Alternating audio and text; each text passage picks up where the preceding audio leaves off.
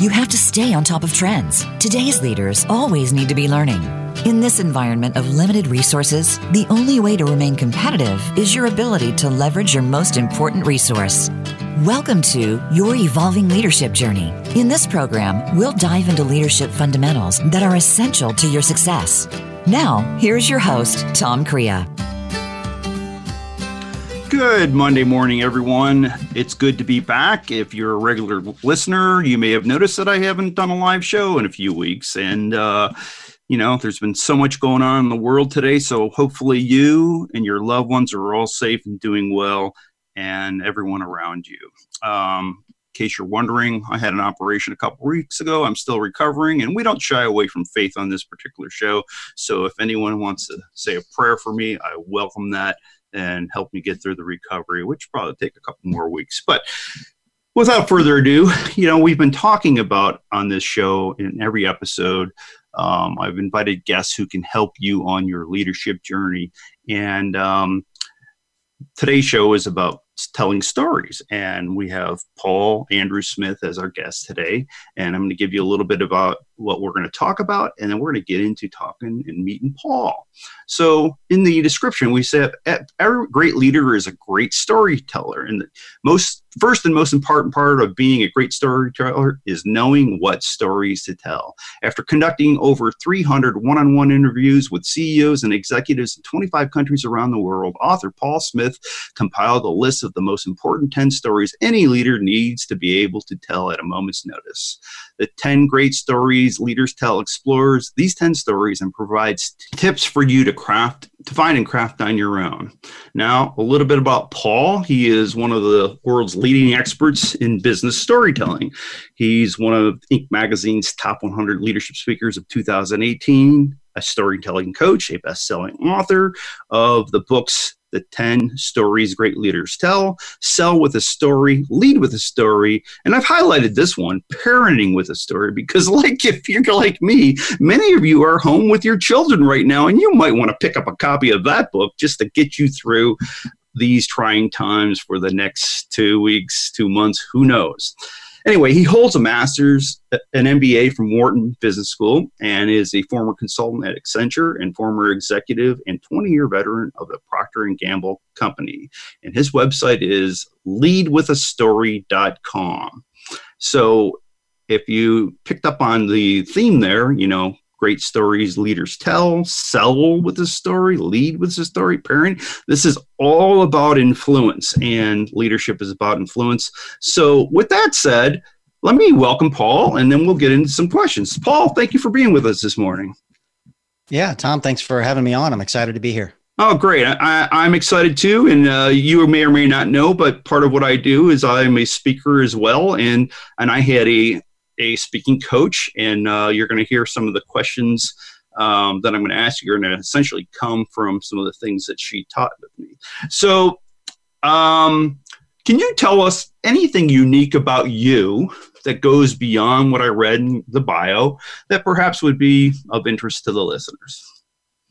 Well, just to connect the dots there. I spent most of my career in typical corporate jobs, right? So a couple of years as a consultant at Accenture, 20 years at Procter & Gamble before I decided to start writing books and speaking and training. So I guess I spent most of my time in careers, much like the people I would imagine would be listening to this show right now, as opposed to being a lifelong author and trainer or something. And so I know from where my clients come, I guess is my point.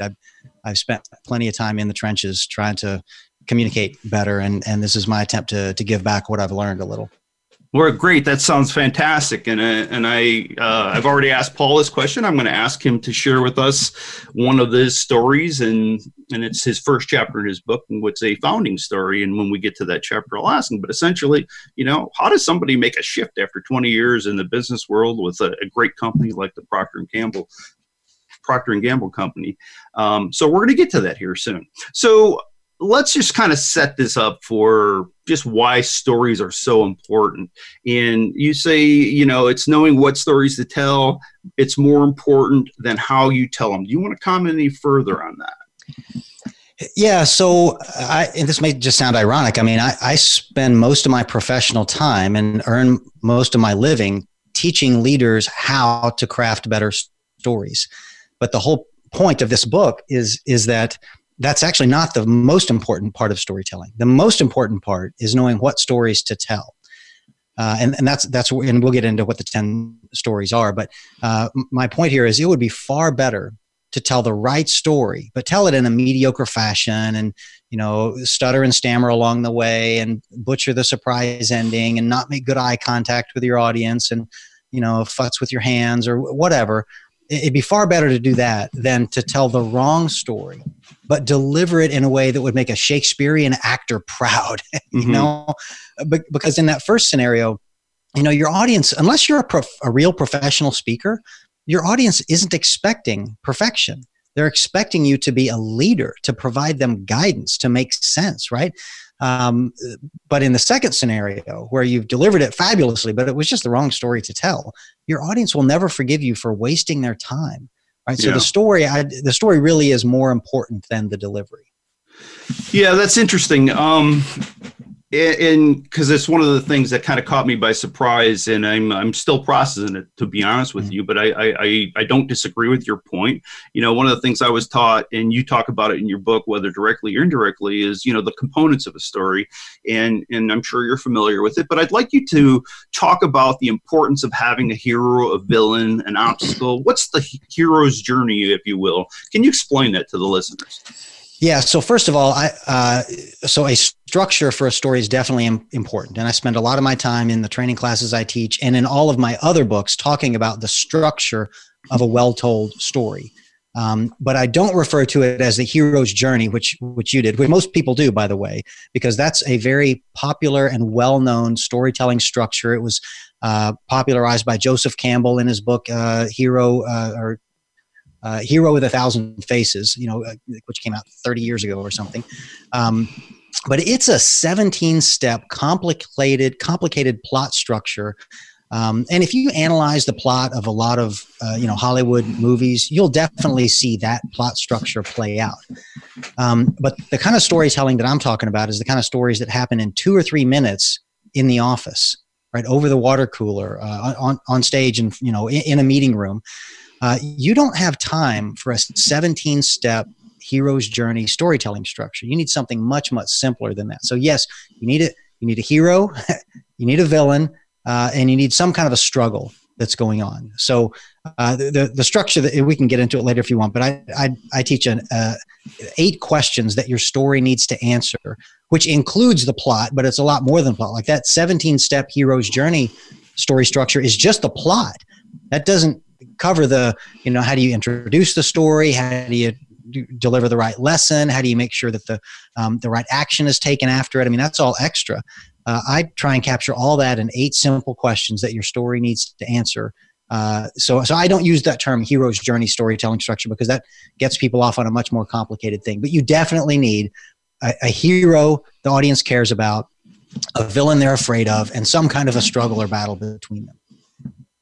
Now, unless I missed it, those 17 steps and 8 questions, they're not in the book that we're talking about today. They're in your other books. Is that right? Well, the 17 steps isn't in any of my books because I don't recommend it. And okay. That's the whole point. That's way too complicated for a 2-minute leadership story. The 8 questions, I think, are at the last chapter of this book, The 10 Stories Great Leaders Tell, but they're covered in much more detail in some of my other books, but I think it is in the last chapter, and I'd be happy to go through those 8 with you if you're interested. Well, if you want, there's no time like the present. Go ahead and go through them now, because either I missed them or I don't know. I know I have highlighted at different points some questions and that you ask, and you know, I remembered one of my great advisors taught it's the question's more important than the answer. It's the questions you ask. But anyway. Yeah, I'll go through them real quick. And they're kind of buried right at the end of the book. And like I said, I have multiple chapters in my other books that go into detail on these. But so here they are. So the first question your story needs to answer is, why should I bother listening to this story? Right? You need to give your audience a reason to listen to your story, because if you don't, they might not, right? So once you've adequately answered that question, you've kind of earned the right to answer the next 5 questions. And here they are. Where and when did it take place? who's the main character and what did they want? What was the problem or opportunity they ran into? What did they do about it? And how did it turn out in the end? Right? Now, those should sound like, that should sound like the natural flow of a story, because it is, of course, the natural flow of a story. But if you're keeping track, that's only 6. So last 2 are, what did you learn from it?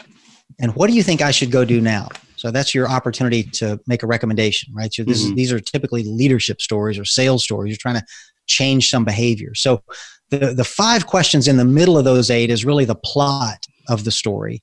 The first one is the way, the hook, the way to get your audience interested in listening. And the last 2 are basically how to accomplish something with the story. Make sure they learn the right lesson and that they're going to go do what you wanted them to do. So I think if you answer those 8 questions in that order, a story will naturally emerge in the right structure.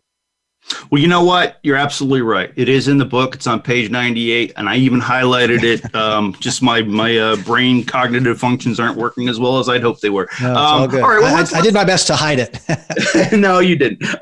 Hey, so look, you know, this is also something that was very interesting for me. I don't know where I learned it first, but you talked about the discoveries in neuroscience. And I don't remember exactly how I think I saw a video that you were talking about how we make these decisions mostly from the subconscious. And then we use conscious logical facts to back up. Do me a favor, before I butcher it, go ahead and explain where I'm going with that. Yeah, so it turns out much of the cognitive science that's been done in the last couple of decades has taught us that human beings don't make the logical, rational decisions that we like to think that we do. It turns out, more often than not, we make subconscious, emotional, sometimes irrational decisions in one place in our brain. And then we justify that decision logically and rationally a few nanoseconds later in a more conscious thinking, logical processing part of the brain.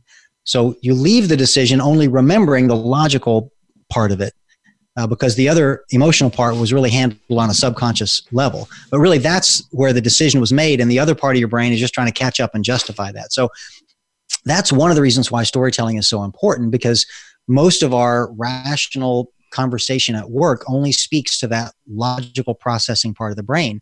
But in order to get people to actually make different decisions or change their opinion or their behavior, leadership, right?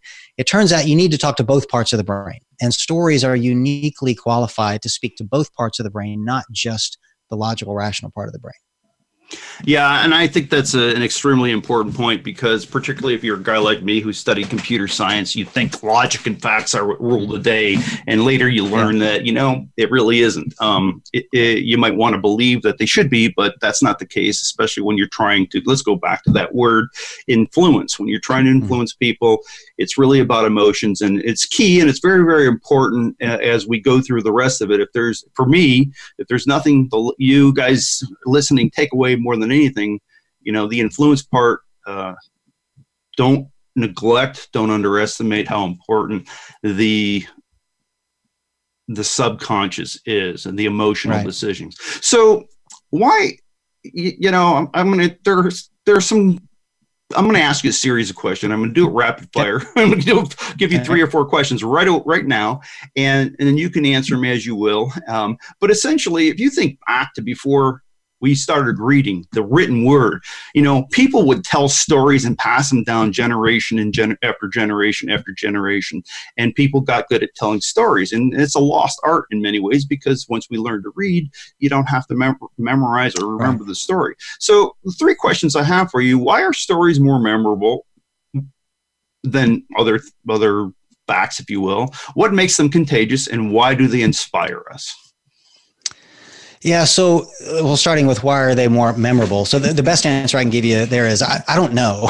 There's something about the human brain that we're just wired to listen to speak in, and to understand stories. The one part of it that I do think is well understood in the psychology is the impact that surprises have on memory. When you get surprised, it turns out it releases a little bit of adrenaline in your system. And that adrenaline actually makes the memory process more efficient. It's called, the psychologists call it the memory consolidation process. It makes that more efficient and effective. Just like, by the way, caffeine has the same effect on memory formation. It makes you, you can remember better when you've had a cup of coffee, right? So there's your excuse for your morning cup of coffee. Sure. But a surprise in a story does the same thing. It releases some adrenaline in your system, which literally makes your brain's memory formation work better, which is why it's important to have a surprise in a story. And that's one of the elements that I teach my audiences to do, is to create a surprise. As far as why they're more contagious, I'm sure it's probably some of the same reasons that makes them more memorable, but people enjoy telling stories, right? You enjoy telling them, you enjoy listening to them. It's a lot more interesting than a boring lecture, right? Mm-hmm. Or, you know, listening to the boss give you, here are the 5 things that you need to do this week, you know, whatever. So it's part of human culture to enjoy sharing and listening to stories. So they will spread on their own, whereas your policy memos probably don't, right? They stay where you send them. But if you tell somebody an interesting story, they can't wait to go tell somebody else. So the fact is that they are. The psychological and physiological reasons why they are is in many ways a mystery to me, and it is for the, you know, all of humanity. Some of it is just a mystery. As far as inspiring, yeah, I think you asked the right 3 questions in a row, because I think I give you the same answer on all of them. A, I don't think anybody really knows, but B, it's a very human thing, storytelling. Mm-hmm. Whereas, you know, the best description I've heard of it is that we are naturally emotional storytelling creatures who are capable of logical, rational thought and conversation, not the other way around. We're not naturally logical, rational, you know, beings who are capable of emotion. It's the opposite. We're emotional beings, storytelling beings who are capable of logic and rational thought. At least we have been since the Renaissance, right? So it's just that is the natural state of affairs of human beings, that stories are more memorable, they're contagious, and they inspire us. Great. You know, so what I like to do a lot, Paul, is I'll recap some of the things you said. I got to tell you, when you talked about surprise and the impact it has on memory, I didn't really know or realize that, and didn't realize that coffee had that same effect. I wish I could use it as an excuse for me this morning, but I already had my coffee. So, yeah, you know, I got to tell you also, I'm very fascinated with what the discoveries in neuroscience and psychology are, just as a side note. And the third thing that I wrote down is that, you know, as I was reading your book, I can't tell you that this just popped out for me. You use the word human thing, something related to human needs, probably more than I ever remembered in the amount of pages that are in your book. And even if we're like a 200, 400 page book, you just use it quite a bit. And it's, there's a reason you use it. And I'm hoping I'm sure it'll flesh out as we talk and ask more questions. Yeah. So let's get into it. Well, I tell you what, for your notes though, make a note of Dr. James McGonagall, I think, if I'm not mispronouncing that, and look up the experiments that he did with rats. So, which is literally how he first discovered this effect of caffeine and other stimulants like that on memory formation. It's fascinating. Oh, good. That's going to lead into my last question in this chapter 1 thing. So, well, here in chapter 1, he's talking about a founder's story, a founding story. And the point here is to give your employees to be a chance to be a part of something greater than just doing their job. Nobody just wants to go to work. They want to feel like they're contributing and their work matters. So another note that I highlighted in that chapter is he talked about, you know, conveying the passion and drive behind your company's start, or the purpose for that matter. Now, in this chapter, and in every chapter, he uses a story to illustrate his point of a founding story. And he talks about the Clif Bar, which, you know, I got to tell you, Paul, I didn't know the story. I used to be an avid cyclist, and I ended up buying Clif Bars in the past week after reading your book. But they owe me a commission, I think. There you go. Now, do you want to summarize that story or talk any about it? If you don't mind, could you just kind of give us a snapshot of what that story is all about and why it's so important, and the human reason behind how it makes people feel like they're part of it. And why did I go out and buy a Clif Bar? Right. Yeah. So first of all, nobody ever quit their job, risked everything to go start their own company for a boring reason, right? There's always an interesting reason why somebody takes that kind of a leap of faith and puts their, life savings at risk and to go do something like that. So every company's original founding story is probably interesting and exciting. And I'll use the word human again, a very human reason. I hate my boss. This company sucks. I could make this product better than that. Like, there's always some reason like that. And if you tell that story for your employees, it will help them find the same passion and drive that you had that made you go found that company. Or if you're just an employee at the company, that made the founder go do that. You want to share that with your employees. The Clif Bar story, the first thing interesting about that is, you notice that nowhere in it do I mention Clif Bar until the last few sentences of the story. So you don't know the story is about the invention of the Clif Bar until the end, which is because I was trying to create a surprise ending in the story, because surprises help release that adrenaline that makes the story more memorable. But anyway, the whole story centers around the founder, Gary Erickson, who's out on this 125-mile bike ride. And of course, he's got 5 or 6 energy bars in his pocket, because you got to refuel. As you know, as a cyclist, you cycle that far, you're going to burn through a lot of calories. So you got to refuel several points along the way. And he gets to the top of a hill. I think he's 50 miles left to go in his ride, and pulls out the 5th or 6th of his 6 cereal bars. And he just says to his buddy, don't forget this part. Because I remember them. They were sticky. I hated opening them. Your hands would get all messy. But go ahead, because that adds some rich. Go ahead. Yeah. That was coming next. Like he says, I just can't eat another one of these, and he explains that. I mean, I think they were probably power bars. I think that was the first brand. Oh, right. Of these kind of the energy bars, right? And they were hard and sticky, and they sat in your stomach like a rock, and. But there was nothing else on the market, so that's what he ate. And coasting down that hill that day on an empty stomach, because he refused to eat one more, he says to his buddy, "You know what? I can make a better energy bar than this." And he actually owned a bakery, which was the his thought is, why can't I make something better than this? So he did, and that's that moment on that hill in California, was when the Clif Bar was born, was that moment. And so, if you worked at Clif Bar, telling people that story will help them have that same level of passion and commitment, that Gary Erickson did when he decided to create that product. Yeah. And you talk about the pivotal moment in, let's say somebody's working, a leader is crafting their story, whatever it is, one of these 10s, and they leave out the pivotal moment. I don't know if this is a fair question to ask, but if they leave that pivotal moment out, I mean, what has your experience been on the impact of communicating your message? Well, so first of all, we're just talking about the founding story right now. That's chapter 1 out of 10 stories, right? So, the founding story is built around the pivotal moment where somebody decides to quit the job they had before, and what made them go decide to start this new company.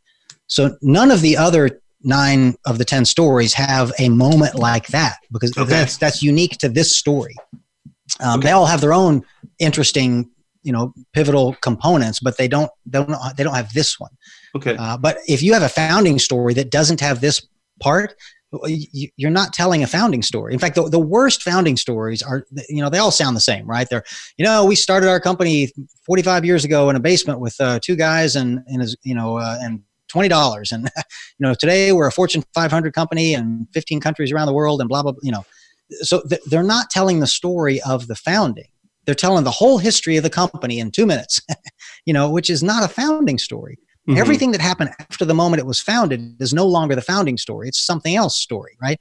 The founding story is an entire story just about that decision moment, that moment that the founder said, screw it, I'm not doing this anymore. I'm quitting and I'm going to go make that, that emotional moment of decision. That's what the founding story is about. Okay. Now, look, I don't know if this is a fair question for you because you spent 2 decades with Procter & Gamble. Did you have a pivotal moment? And if you did, would you share that? I mean, it doesn't have to be that you left. I mean, 2 decades is a lot to be working for anybody. That's what I did with the Army. And anyway, do you have one? Or if you do, I'd love to hear it. I had a very pivotal moment. So, I mean, okay. I developed a passion for storytelling along that 20-year journey. And it was just, I was frustrated that I didn't know how to do it. And I read a bunch of books on it and I still didn't know how to do it. And I started interviewing other leaders who I thought were good at it. And somewhere along the route, I decided, you know, to write, to do a lot of research and write my own book on the topic, just, you know, because I figured if I wanted to know it that badly, other people probably did as well. Well, I ended up writing that my first book, Lead with a Story, but I did all this while I was still working at Procter & Gamble. I still had a full-time day job.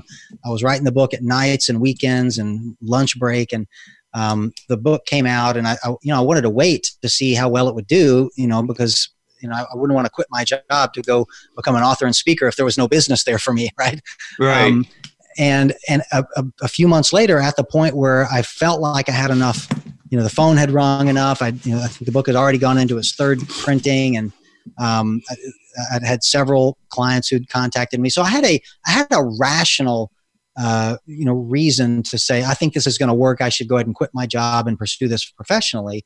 But I didn't have the courage to do it. Like emotionally, I wasn't there. I was scared. I mean, you know, I was in my mid-40s. I had, a wife and 2 kids. You know, 2 kids put through college. I mean, you know, too young to retire. It was a difficult financial decision to make. And the pivotal moment came when I asked my dad, my 80-year-old father, for advice.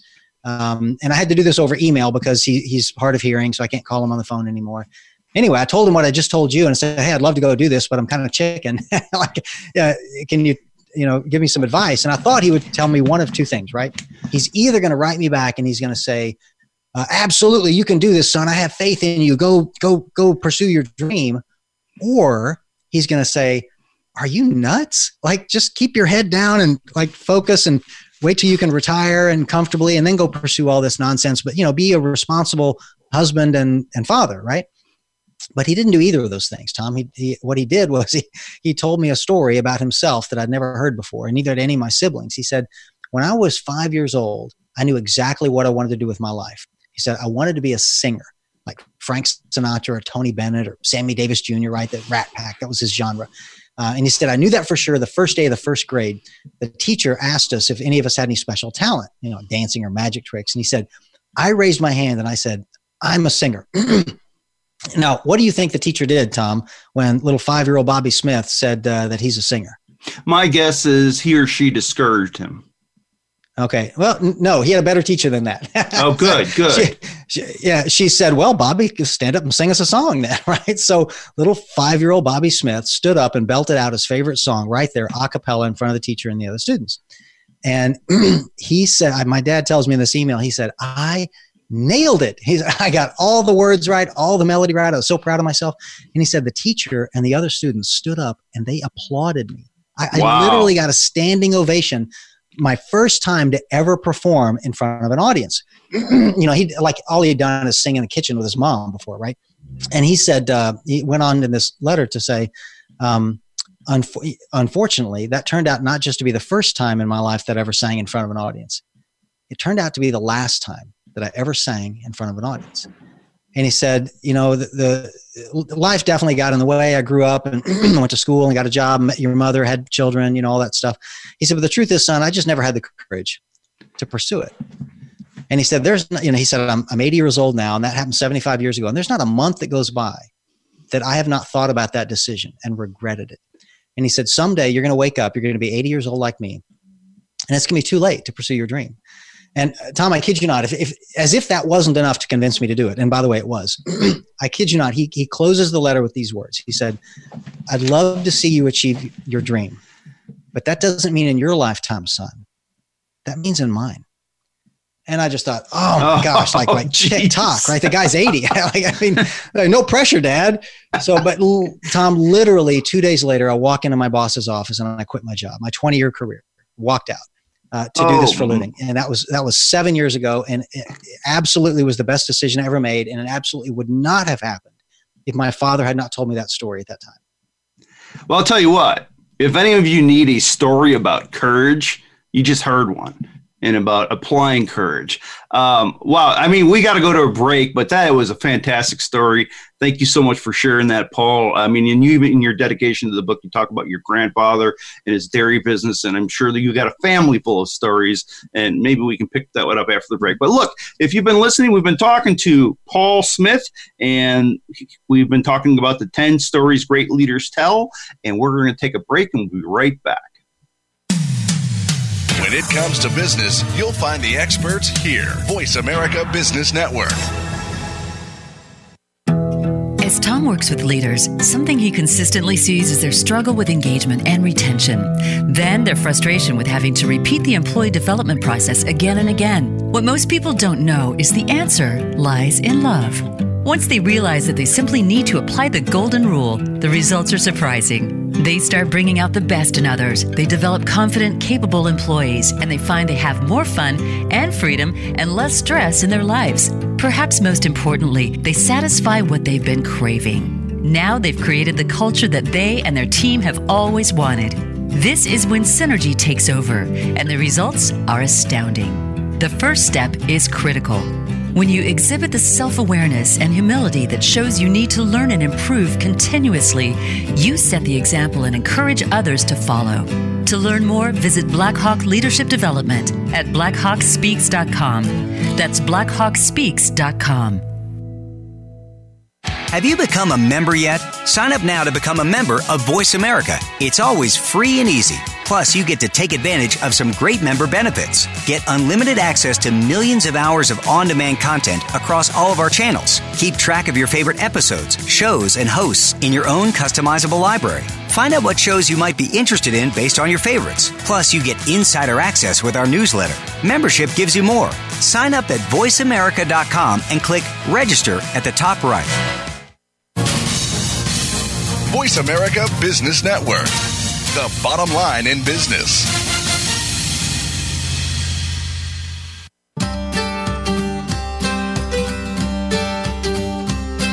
You are listening to Your Evolving Leadership Journey. To reach the program today, please call in to 1-866-472-5790. That's 1-866-472-5790. If you have questions or comments about the program, you may send an email to Tom at blackhawkspeaks.com. Now, back to Your Evolving Leadership Journey. Well, welcome back. We have been speaking with Paul Smith this morning, a best-selling author, and we've been talking about his book, The 10 Stories Great Leaders Tell. And if you missed it before the break, he just shared a story that about his father, and about a message about courage. And, you know, I would tell you that all the things we could talk about, the chapters, and Paul even said at the beginning, you're not going to remember a list of things. You're going to remember a story. And, you know, I'm going to remember the story he just told. Paul, do you want to leapfrog from there and just explain why that's such an important thing? Not just your story, but any story. Yeah. So, you know, in that case, that was a story that gave me courage to go pursue my dream. And stories like that help other people find their own courage to go do the things that they want to do, because change is hard, right? It's difficult to break out of the norm and do things that are maybe not the safe route. And that's what I needed at that moment in my life, was a kick in the pants and some courage to go do something that was a little bit dangerous, but my gosh, I can't imagine my life here 7 years later had I not made that choice. And that story was definitely a pivotal moment for me. And I, as I mentioned on the break, that story is included in my book, Parenting with a Story, for the same reason, to give other people a story they can share to help the important people in their life find the courage to go do the things that they want to do in the world. Well, look, if you've been listening to my show for any length of time, you know that I rarely ever get through a guest book, and there's good reason for it. There's just so much content in there. And if you want to pick up a copy of the book, if you go to the website, yourevolvingleadershipjourney.com, you'll find everything you want to know about Paul when it comes to this episode, his book, how you can find him on LinkedIn or on Twitter, and just various links to Paul and the rest of the authors. And he talked about there just now why that story was so important is it was a story about courage. It inspired him, and he used the word change his heart. He used two words, I should say, change his heart. And so let's go into chapter 2, because we're not going to get into all 10 of them, but he talks about the case for change. And, you know, in his intro to this chapter, he talks that we are creatures of habit, and change means letting go of what's comfortable. You know, and I've heard or described this way is that when you have to change, implicitly you're admitting that either you're doing something wrong or you could be doing something better. And most people don't like to admit that. But if you're a leader, you got to be the person to do that, because guess what? If you can demonstrate that you're malleable, that you don't have all the answers, that you're willing to change, you know, and as Paul writes in his book, change creates fear, anxiety, and doubt. And so essentially the story must convince, hey, why is change so necessary? And in this particular chapter, he talks about a boy named Joey who had kidney cancer. And while Joey's fate was not positive, if you will, it led to the creation of a foundation called Joey's Wings and more awareness for pediatric cancer research. Now, Paul, if you would, I believe you worked with a client called Keytruda, if I pronounced that correctly, and it inspired a change story for them. Could you just talk a little bit about that? And again, here you talk about having a human reason, the human impact for change, and it's just a much more effective motivator. So go ahead, and again, we're talking about motivation. And if you've listened to me before, motivation is something that comes from within. Because you as a leader can't motivate anybody. You can inspire them, but you can't motivate them because one's external and one's internal. Well, enough of me talking. We need to hear from you. So go ahead. Yeah. So here's the strange thing about this one is that my client was not Keytruda, or the makers of Keytruda, which might have been Bayer or no, somebody else, Merck, I think.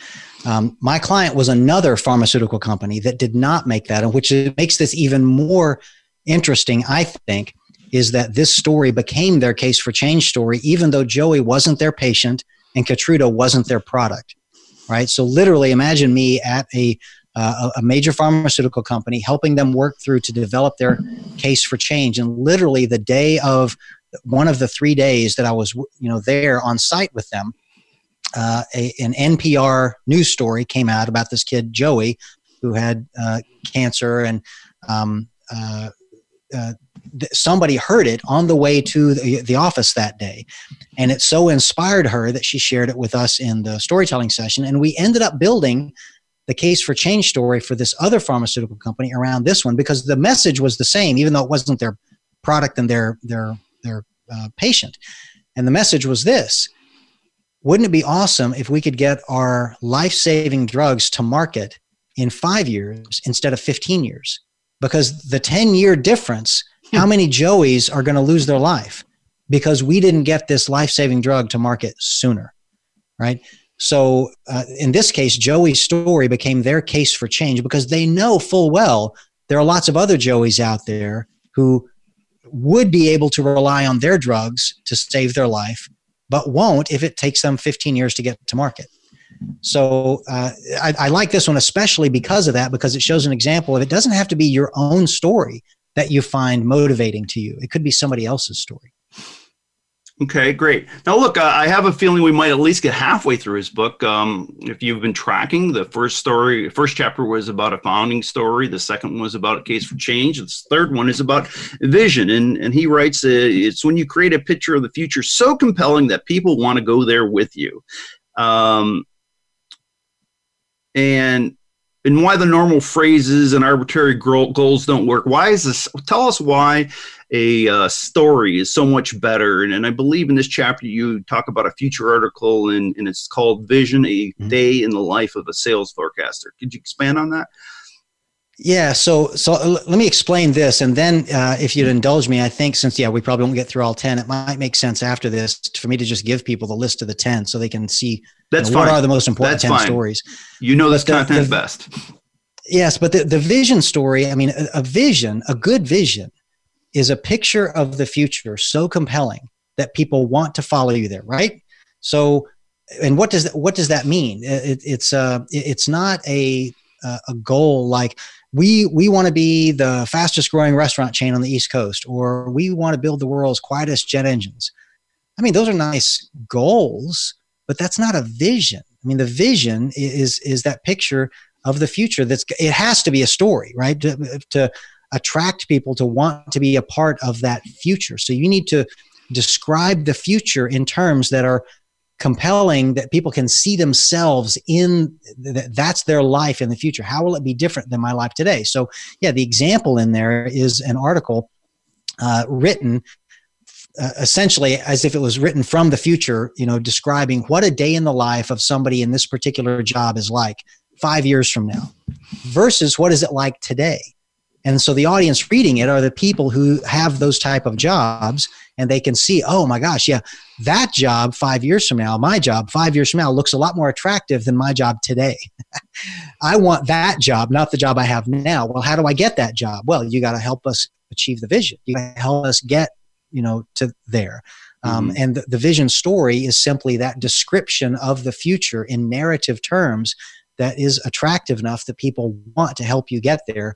On their own, that internal motivation that I think you talked about, as opposed to in being inspired, right? This story gives them the internal motivation, right? They find it themselves from the story, as opposed to you forcing it upon them by telling them what to go do. Now, do you want to continue, or do you want me to go through the chat? Did you want to? Yeah, let me give people the list. Okay, and then with whatever time we'll go back, I'll ask you some more questions. Yeah, so there are hundreds of stories that I think leaders need to tell over the course of their career. The whole purpose of writing this book is to try and narrow it down to the most important 10. These aren't the only stories you should tell, but if you're just beginning to start using storytelling as a leadership skill, these are probably the most important stories to start your repertoire with. And the first four of the 10 go together because they're about setting the direction for the organization. So you've already heard a couple of these, but here are the first four. Where we came from, so that's a founding story. Why we can't stay there, so that's the case for change story. Where we're going, which is the vision story that we just talked about. And number four is how we're going to get there. So I call that a strategy story, because the strategy is about how to get from where you are now to where you want to be.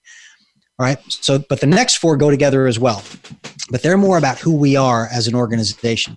So that's what we believe. So that's a corporate values story. Who we serve. So that's a customer story, a story about the customer that's so that people can have a visceral human understanding of who they are. What we do for our customers. So I call that a kind of a classical sales story, the story about what you do that's so awesome, people should pay you money to do it, right? And then number eight is how we're different from our competitors. So I call that a marketing story, because marketing is generally about differentiation, right? All right, but so that's eight, I think. So there should be two more. So the last two go together as well, but they're more personal to you, the leader. So that's why I lead the way I do. So that's a personal leadership philosophy story. And number 10 is why you should want to work here. So not you, but you, whoever you're talking to, right? So that's a recruiting story, because every leader's job is to find talented people and bring them into the organization. It's not just the job of HR or the recruiting department or whatever. So those are the most important 10. I selected from hundreds of stories to get down to this 10, and I'll tell you that, you know, most of my decision criteria was based on the executives that I've been working with for the last 7 years and what stories they ask me for help with. But I also wanted stories that kind of spanned a breadth of functional disciplines, and also stories that I thought would stand the test of time. Like, these are not stories that would change very frequently. Like your founding story. Well, that should never change, right? You only get founded once, right? Your vision story. Well, that can change, but not every few weeks, right? Like maybe every 4 or 5 years you come up with a new vision. Maybe every 4 or 5 years you come up with a new strategy. So these are intended to be stories that will have a long shelf life, so that would behoove you to invest some time to getting these stories right, because you're not just going to use them a couple times and then throw them away.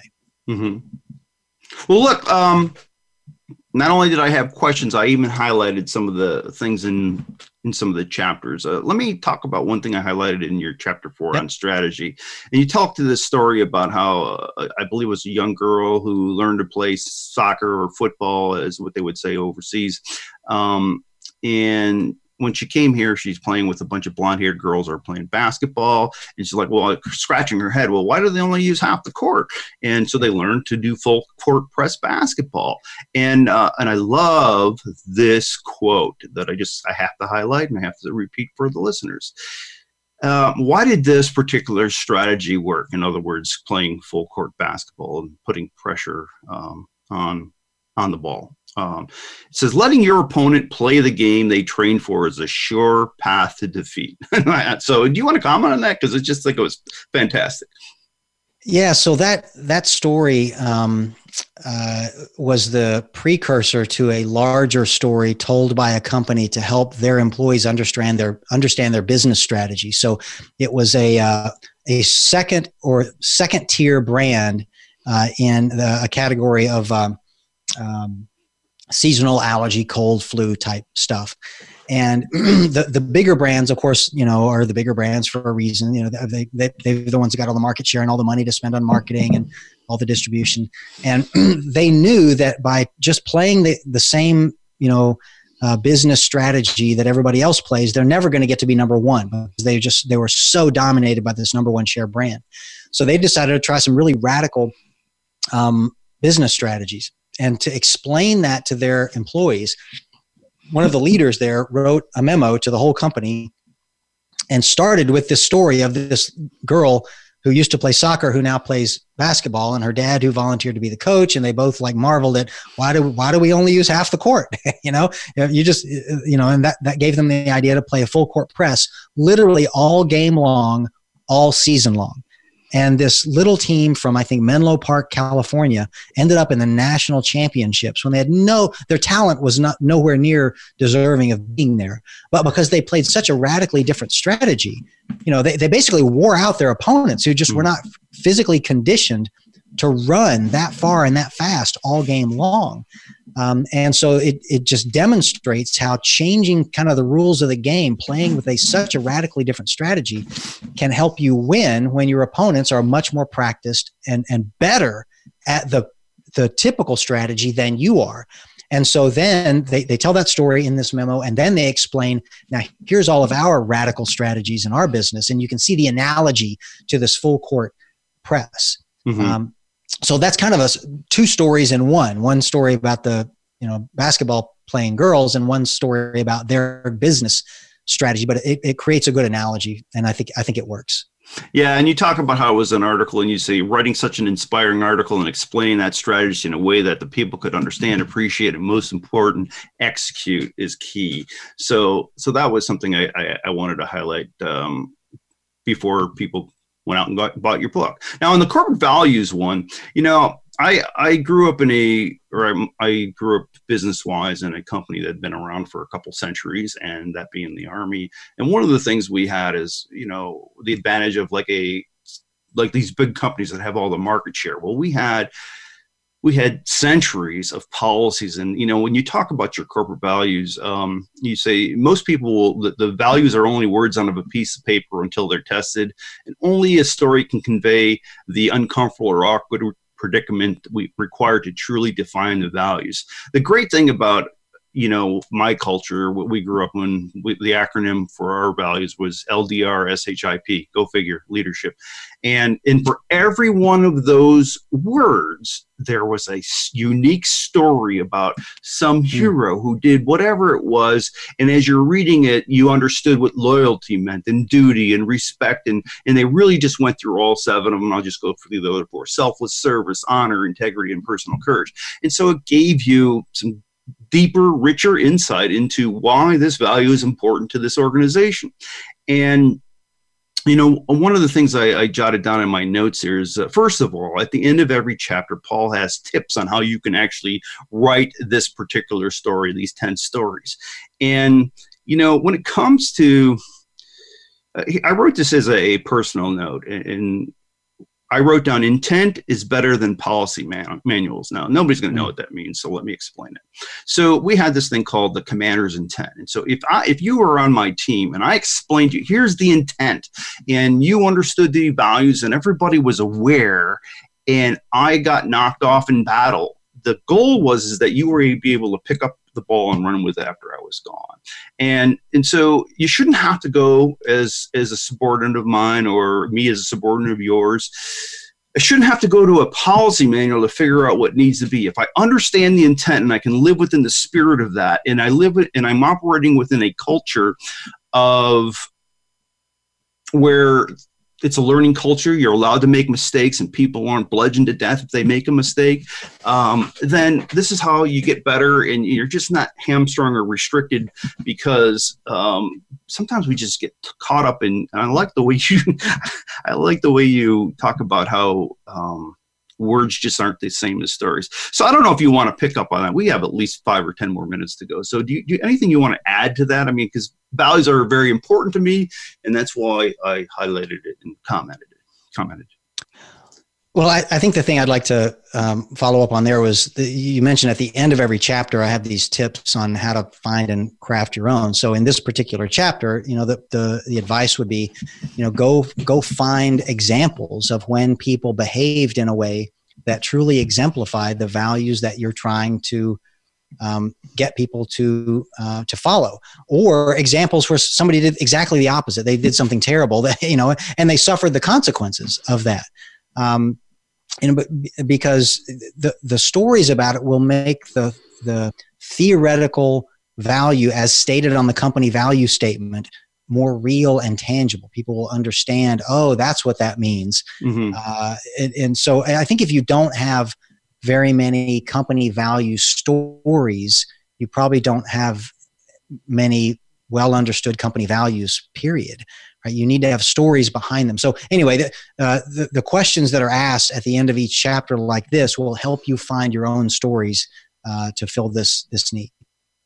Yeah, and to Paul's comment, I mean, I even have a note there where he talks about, on page 48, he talks about how those exactly what he said. Find an example where somebody did something right. Find an example where somebody did something wrong. Go and ask the people what did they learn from it, and let them speak first. And you'll find that they're gonna share. And just by communicating in that way, I mean, I don't know.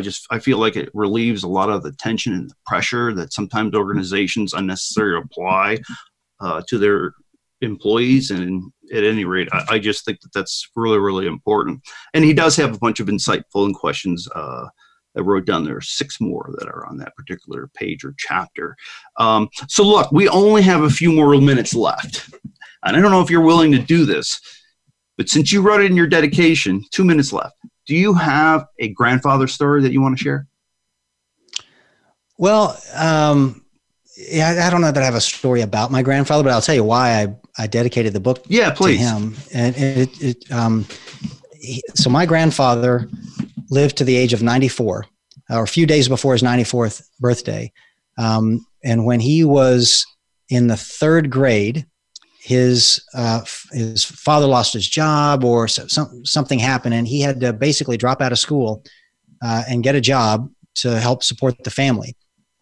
And literally the job that he got was delivering milk and ice to people. So, I mean, this is literally would have been back in 1908 or thereabouts. So people didn't have refrigerators, that you had to deliver ice to them, and you keep it in an ice cooler, and people had milk delivered every day. So he became an ice man at the age of 8 and he never went back to school. He worked literally from the age of 8 to the age of probably 89 or no, he might have worked all the way up until 92, a year or 2 before he died. So he literally had like an 8-decade working career. And so he had almost no formal education, you know, in times where, you know, many of his bosses, you know, were decades younger than him, and you know, and had all kinds of formal education. But he ended up rising fairly high in the dairy industry, and ended up in the state of Arkansas becoming basically the ambassador to the governor for all things dairy industry. And And much of his leadership was because of telling great stories, because he didn't have the analytics and the education to know what to do, but he told a lot of fabulous stories, and it helped him achieve the success that he had. Well, look, that is fantastic. And again, we get back to the emotional versus the logical decision making. That's probably why your grandfather was so successful.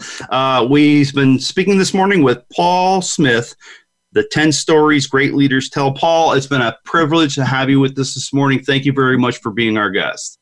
Thanks for having me on, Tom. Absolutely. Look, if you want to know more about Paul, you can find links to him and his site and various things. Go to yourevolvingleadershipjourney.com and look for today's episode, and that information, those links are there. Thanks again, Paul. Everyone else, have a great week.